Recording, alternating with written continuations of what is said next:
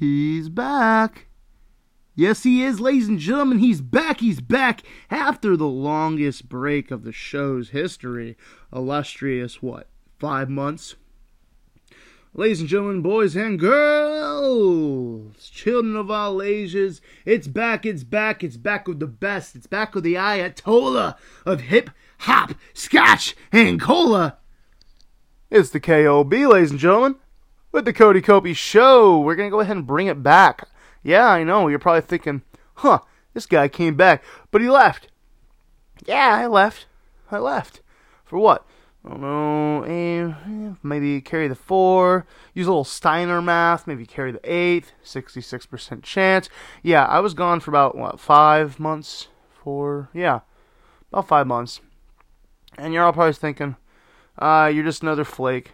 You're gonna do a couple shows, and by a couple, I mean I've did about, what, 20, and then dipped for a little bit. Because life got hectic.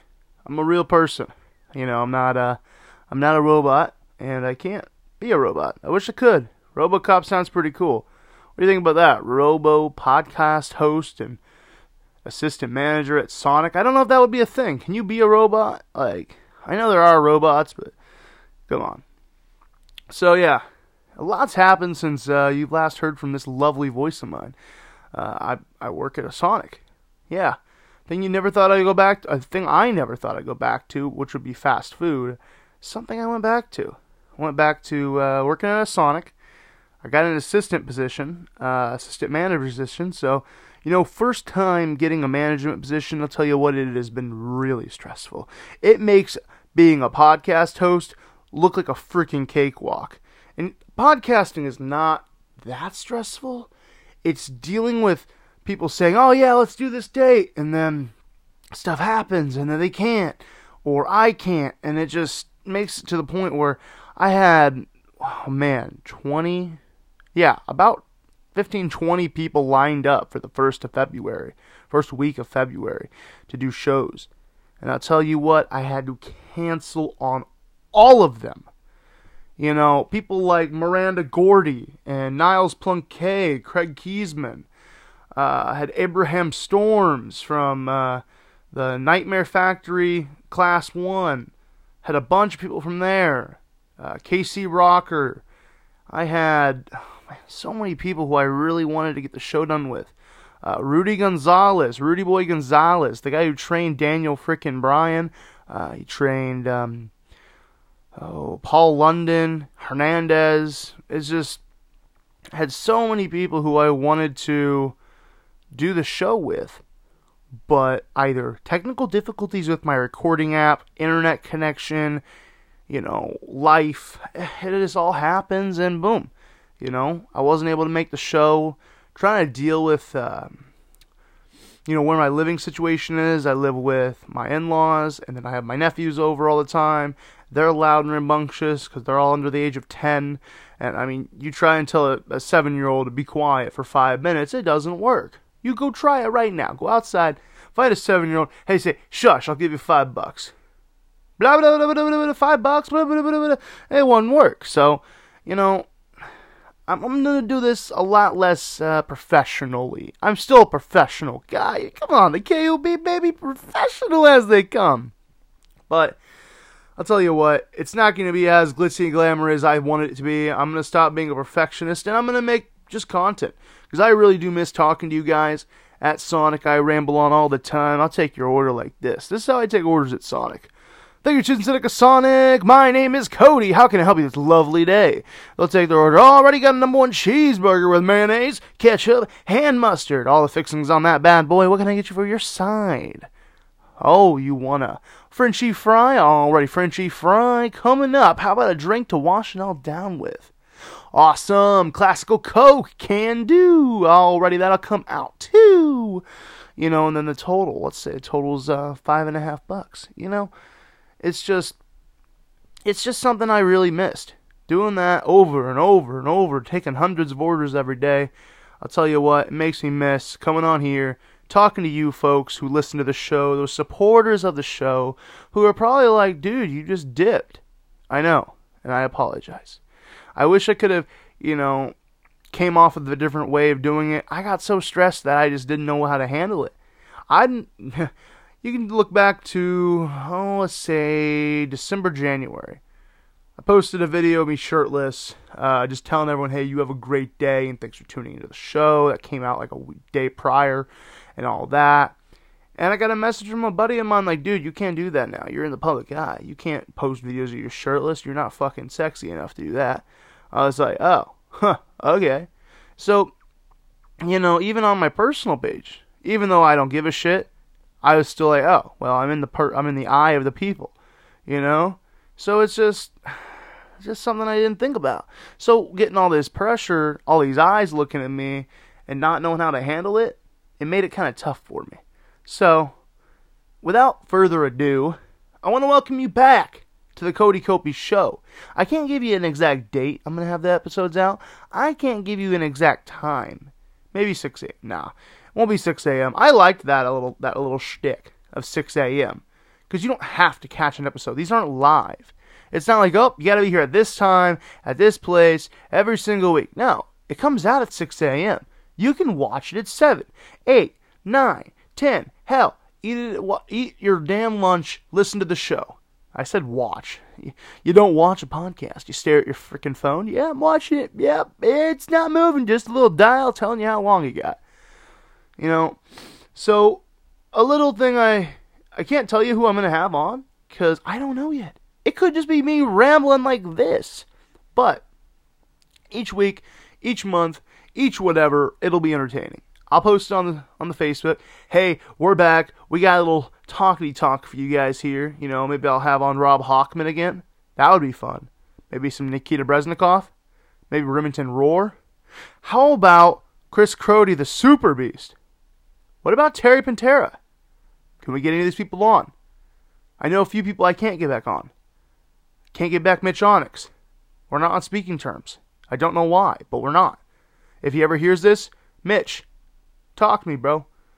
Can't get Rene Martinez back on. We're not on speaking terms. I don't know why. He doesn't like how I do a podcast. So be it. Bro, still love you. I can't talk to Brene. She's part of the WWE now. Go listen to her interview, by the way. But I can't get her back on because I can't go against that. The WWE? Really? Really? Pretty strict. I mean, they just like old Braun Strowman. I'll go to Aleister Black. You know, that really kicked my knockers. I'll tell you what. Braun Strowman's a freaking star, but Aleister Black, how did you screw up Tommy End? Come on. Think about this. Dude literally has a mixed martial arts background. He is heavily tattooed and dope to look at. Ruby Riott. Really? What the hell? Same thing. She's heavily tattooed. I don't know about the mixed martial arts background, but they both literally were stars. Ruby could have done so much more than a tag team with Liv Morgan. I love Liv Morgan though, so don't get me wrong. That's not a knock on Liv. Liv's an awesome star in herself, but they could have done so much more with Ruby. Could have gave her the freaking strap.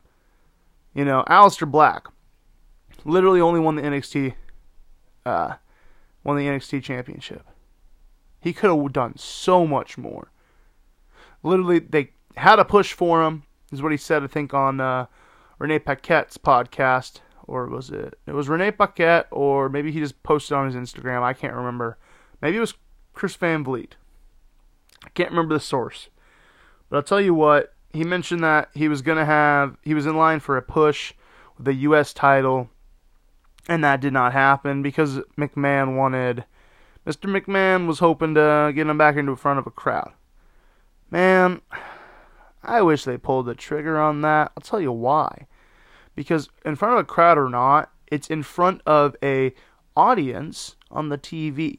Yeah, your viewerships are going down, but give somebody who is as talented and as good as a character and a wrestler as Aleister or as Tommy End, it could have went skyrocketed. It could have been great. Like, I think that would have been a really good thing for him to give him a title. It would make him uh, be able to be elevated on the show because then he'd be booked. You know, you don't just not book your champion. I mean, we've seen that happen, but uh, I digress. Getting some people back on though would be nice. You know, let's get back on. Uh, I would really like to get back on Rob Hochman. And I'll tell you why. he and me had a great time. We could have talked for hours, you know. Um, but we, we cut it off because it was late in the East Coast for him that day. I can't remember what time we got done with the interview. We left off where uh, Jeff Hardy broke his hand, and I'll tell you what, I wish we could have kept going. And we are, because I just got a message from him right now. At the day of this post, this will come out on the gray old Wednesday, June 9th. I'll just drop this right after we uh, finish this. We, I mean me, finish this recording. And uh, I'm to have an interview recorded with him, hopefully, maybe on Friday. Maybe at 4 Central. You know? And I can't wait. But we're to do this a lot more relaxed. Before, I had all these notes planned and all this stuff. I'm not to do any of that. No need for the notes. It's literally to be me holding a microphone like I am right now and talking to this man for the greater of hopefully a while. For the enjoyment of you guys, the fans of the Cody Coppe show. So, I just want to let everybody know from the bottom of the KOB, baby, of the bottom of the KOB's heart and the bottom of my heart, I want to tell you guys thank you for listening to this little return. And I hope you guys are excited. Comment down below on the Facebook page what was one thing that you are looking forward to of the Cody Coppe show coming out of this little hiatus. It's not, like I said, it's not going to be every week. And it's definitely not going to be two times a week. I don't have enough time in my day to do that. I got the same 24 hours as everybody else. But between having loud kids, unless you want loud kids screaming in the background, do you care? Tell me that on Facebook. I would really like to know. If you don't care about the loud kids, I'll just put a do not disturb door on or sign on my door. Yeah, the do not disturb door coming to you. No, it's do not disturb sign on my door. Don't open the door. Kick the cats out. Kick the misses out, and I'll just record a podcast. But if you guys don't care about the loudness and all that, Hell, I'll try and get one every week. I want to. I miss doing this. So if you want to come on the show, if you know anybody who would love to come on the show, I'd love to get a lot of people back that we had on from season one, and I guess you can consider it season two. Is this going to be season three, or is this like season two continued? You know, alrighty, guys. Thank you for tuning in.